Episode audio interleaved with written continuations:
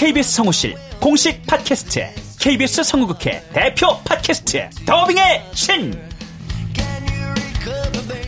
우리 할아버지께서 늘 이렇게 말씀하셨지. 그 외화의 뒤에서 자신의 영혼의 목소리를 내기 위해서 애썼던 성우들이 그렇게 많이 있었다는 것. 멀더 어디예요? 당신과 헤어진 그 근처예요.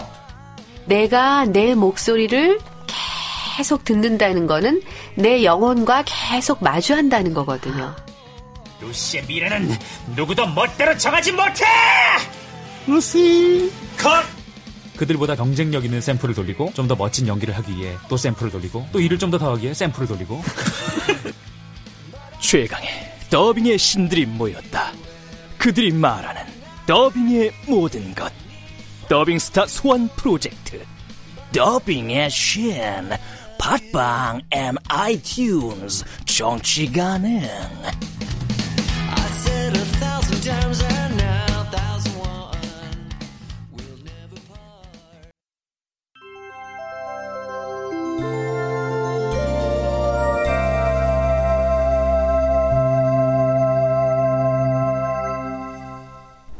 라디오 극장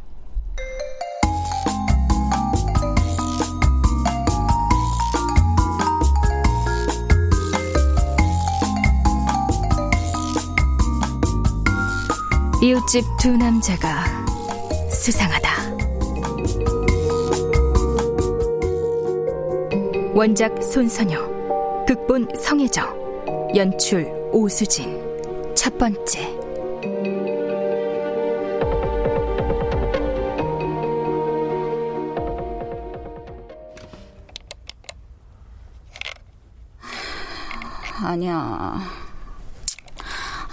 아니야, 이것도 아니야.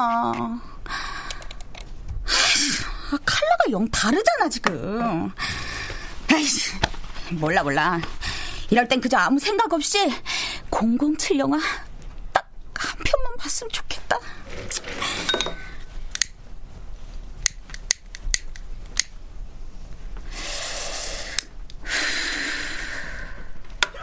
자, 이제 선생님은 저한테 독살당하신 겁니다. 무슨 소리야 그게? 독살이라니? 뭐? 독살? 제가 아까 선생님 몰래 커피에 약을 탔거든요. 뭐야? 불안하다. 내가 결국 너한테 이렇게 당하고 마는 건가? 뭐야 이 옆집 남자들. 오늘은 또 뭔데?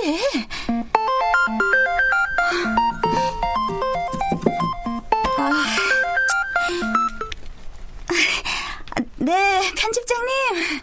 장수정 씨, 마감이 내일까지인 건 아시죠? 아니지, 벌써 새벽 2시가 넘었으니까 오늘이네요? 오후까지 표지 디자인 꼭 넘겨주시는 거죠?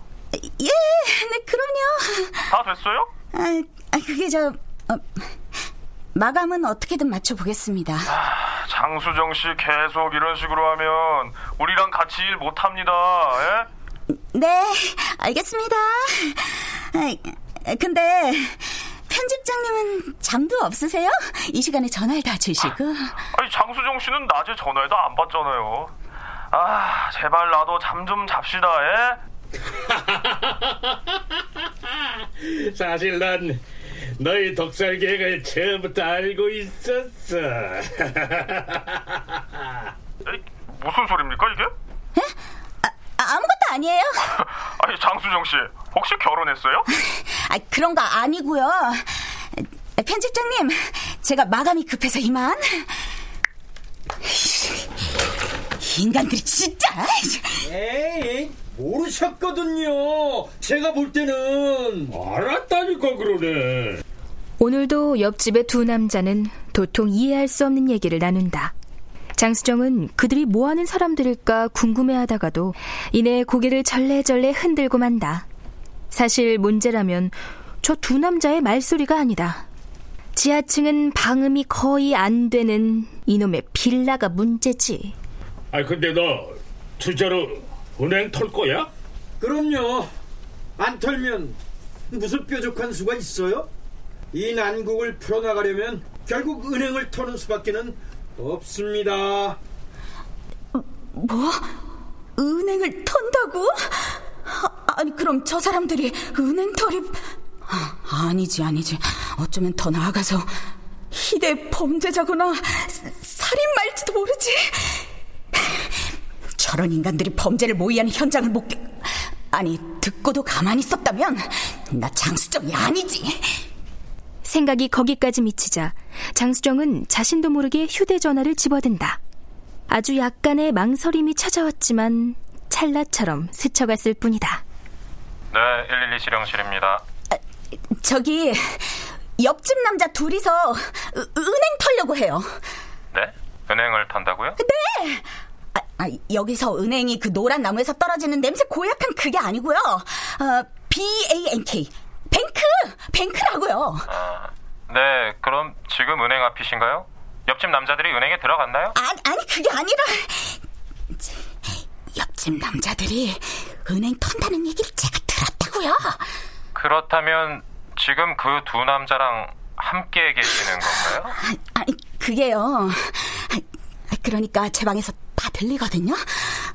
이 집 지은 지 20년도 넘은 빌라에다가 얼마 전에 리모델링을 했는데 제 방이 지하층인데 공사를 어떻게 했는지 옆집 소음이 전혀 빠져나가질 못한다고요. 아, 네, 알겠습니다. 가끔 장난 전화하시는 분이 있어서요. 그럼 즉시 출동하도록 하겠습니다.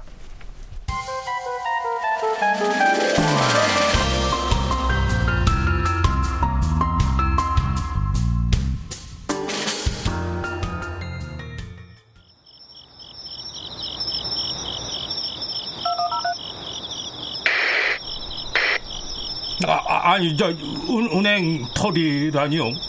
그게 무슨 말입니까? 은행 털이를 모의한다는 신고가 들어왔습니다. 제구대까지 함께 가주셔야겠습니다. 아니 이게 다 무슨 일이야? 신고 과정에 문제가 있었던 건 아닌가요? 신고자가 혹시 정신 이상자라든가 도대체 누가... 제가 신고했어요. 예? 예? 제가 다 들었다고요. 이 두 남자 범죄자가 확실해요. 오늘은 독살 얘기도 했단 말이에요. 독살이요? 그리고 이 두 사람 분명히 아까 은행 털이를 모의했다고요. 안 그래요? 장수정은 옆집의 두 남자를 향해 고개를 돌렸다. 드디어 만났다. 소리로만 듣던 옆집 그 남자들. 그래, 어떤 인간들인지 좀 보자. 둘 중 나이 많은 이 사람이 선생님이란 작자겠지? 반백의 머리에 제법 선한 인상인데. 그리고 그 옆에 남자, 뭐야 저 치렁치렁 긴 머리? 그래도 얼굴은 제법 곱상하고. 근데 뭐야 저 키 170이나 되겠어? 몸매는 저건 날씬한 게 아니라 왜소한 거지. 거기다가 배만 벌룩 튀어나온 게 곰돌이 푸가 따로 없네. 정말 아가씨가 신고했어요? 아니 왜요? 경찰 아저씨들, 이 사람들 체포해주세요. 아가씨가 뭔가 대단히 착각을 하셨나 봅니다. 착각 아니거든요. 내가 이 두 귀로 똑똑히 들었거든요. 직업은 아마도 프리랜서. 새벽 2시가 남은 이 시간에 일을 하다 나온 모습이네요. 비비크림이라도, 아니 입술에 틴트라도 바르고 문을 여실 줄 알았는데. 헐, 생얼에 자신 있으셨나? 착각이세요. 뭐예요? 저기요, 각설하고요. 아가씨는 우리와 같은 시간대에 일하는 직업이라고 추정되네요. 그렇지만 소설가는 절대 아닐 겁니다. 독살이니 은행을 턴다느니 그런 얘기를 엿들었다면 아마도 저와 선생님이 소설가일 거란 생각을 했을 테니까요. 그 말씀은 그러니까 현재 쓰고 계신 소설 내용에 대해서 두 분이 주고받은 얘기를 옆집에 사는 이 여자분이 엿듣고 오해를 하셨다, 그 말씀인가요? 경찰관님, 터치다운 인정? 엿들은 건 아니거든요. 진짜 그럼 이거 어떻게 보고를 해야 돼요? 저기요, 저는 아직 인정할 수가 없거든요. 이 사람들 조사를 좀 더 해봐야 하는... 이제 내가 나설 차례인가? 일단 경찰관님들부터 보내드려야겠지?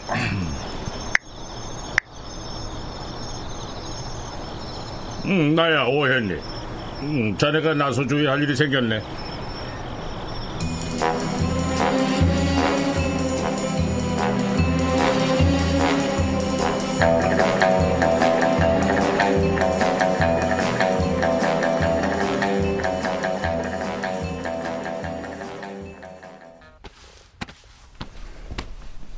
자, 책 구경은 천천히 하시고 커피 한잔 하시죠. 장수정은 자신이 불러온 이 새벽의 해프닝에도 불구하고 선뜻 차 한잔 하고 가라는 옆집 남자들의 호의를 무시하지 못했다. 책이 참 많네요. 보고 싶은 책 있으면 언제든지 오세요. 자, 커피 드세요. 아, 네. 아유, 인스턴트 커피는 싫어하시는구나. 네? 잔 손잡이를 들어 올리실 때 아주 잠깐 망설이셨잖아요. 미간에 작은 주름도 생기던데요. 뭐야, 이 남자?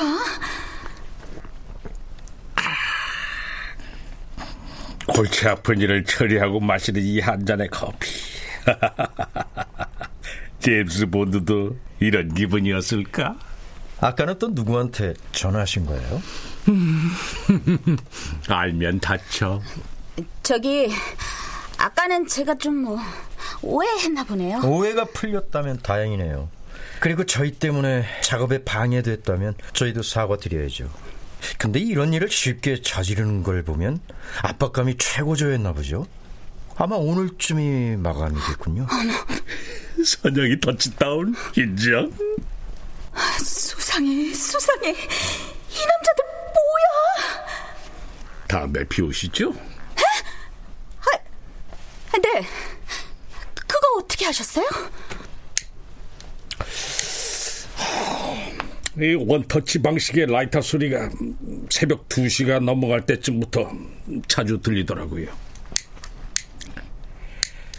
저는 그 소리가 들릴 때마다 손가락 힘이 약하거나 부싯돌 라이터가 익숙치 않은 어린 아가씨인 줄 알았는데 그건 아니었네요.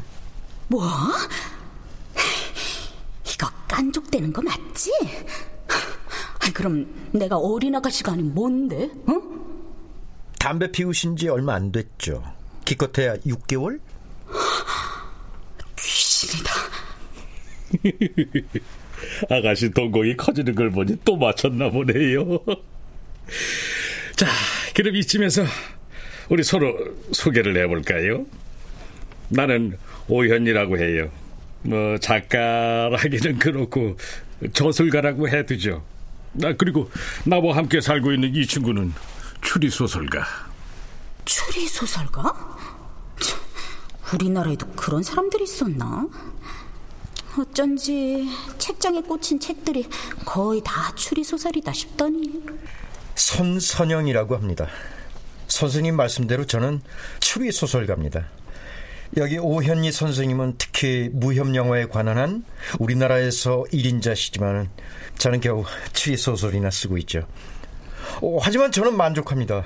아가씨가 듣고 오해하셨던 그런저런 얘기들을 추리적인 상황으로 만들어서 살을 붙이다 보면 아주 신나는 작업이 되거든요. 네, 저는 장수정이라고 합니다. 잠깐.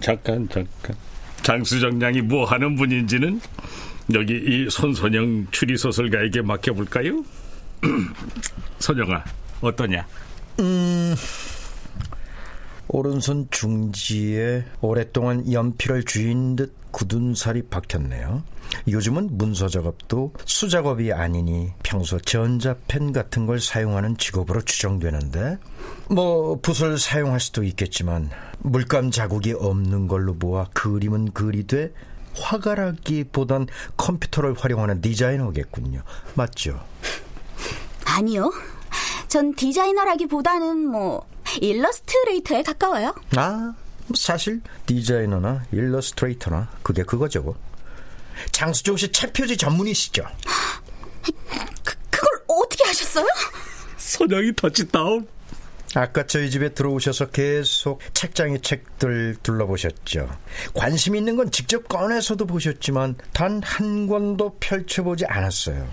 오로지 표지만 살펴보셨죠. 뭐야 이게? 그래, 졌어. 아니야. 왜요? 가시게요? 더 놀다 가시지. 아니요, 저 그만 가볼게요.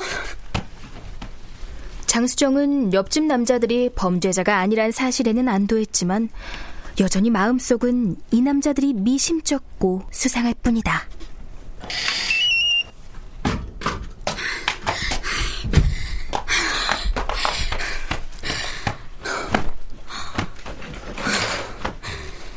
새벽부터 이건 뭐야? 아유, 괜히 신고는 해가지고. 아니, 빛보다 빠른 게 생각이라는데 난 어떻게 그 생각보다 행동이 더 빠르냐. 아유, 정말. 여봐, 마틴이 젖지 말고 흔들어서. 어라, 이번에는 나의 사랑 제임스 본드를 흉내내고 계시네. 아저씨, 됐거든요. 그거 아무나 하는 거 아니거든요. 방금 그 말이 007 영화의 제임스 본드가 한 말이라는 걸 아는 사람은 분명히 007의 광팬일 거야. 안 그러냐, 선영아? 아, 그만 좀 하세요. 007에는 이런 낭만이 있었는데 다들 저어서 마시는 마티니를 본드만의 방식으로 흔들어 마시는 그런 낭만 말이야. 근데 요즘 007의 주인공은 마음에 안 들어. 낭만은 쏙 빠지고 액션만 난무하거든. 어차피 액션 영화잖아요. 다니엘 크레이그 팬이 들으면 어쩌시려고요. 에헤이, 들으라고 그러는 거야. 이런 얘기는 창작에도 도움이 된다니까. 아, 선생님. 이거 뭐야? 그러고 보니 내가 왜 여태 그걸 몰랐지? 장수정은 순간 소름이 끼쳤다. 이웃집 남자들은 장수정이 007 영화를 즐겨본다는 사실도, 다니엘 크레이그의 열혈 팬이란 것도 알고 있는 게 분명했다. 내 집에 옆집 소리가 들린다는 건, 내 집의 소음도 옆집에 들린다는 거, 더 이상 못 참아!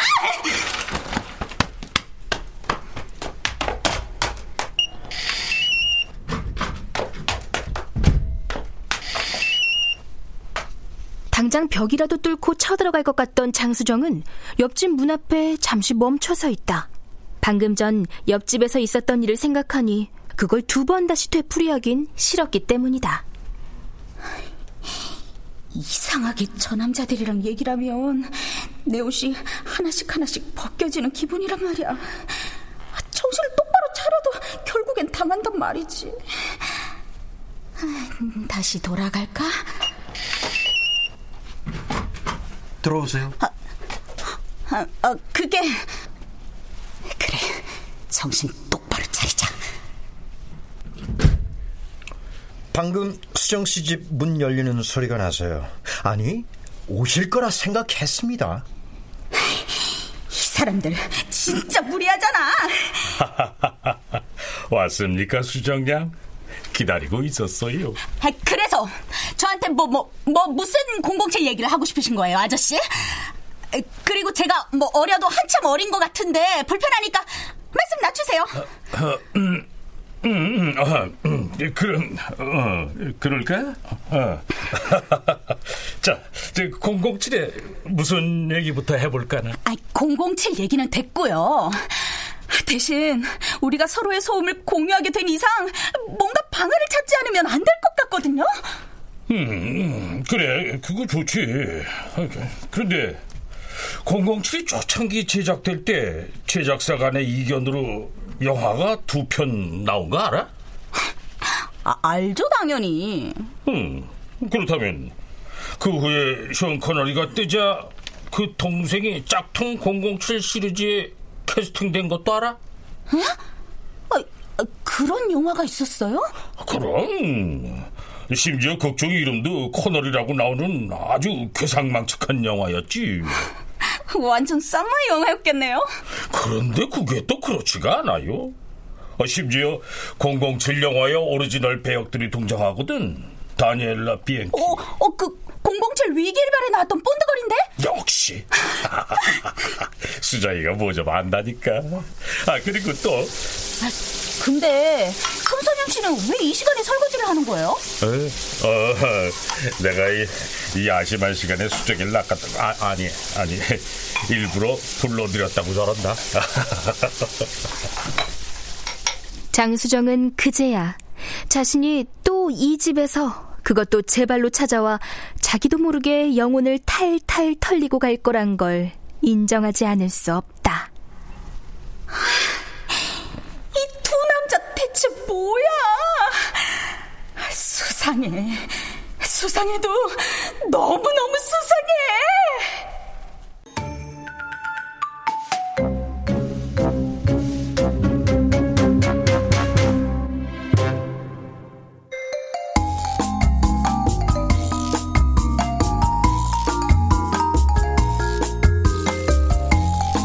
라디오 극장 이웃집 두 남자가 수상하다.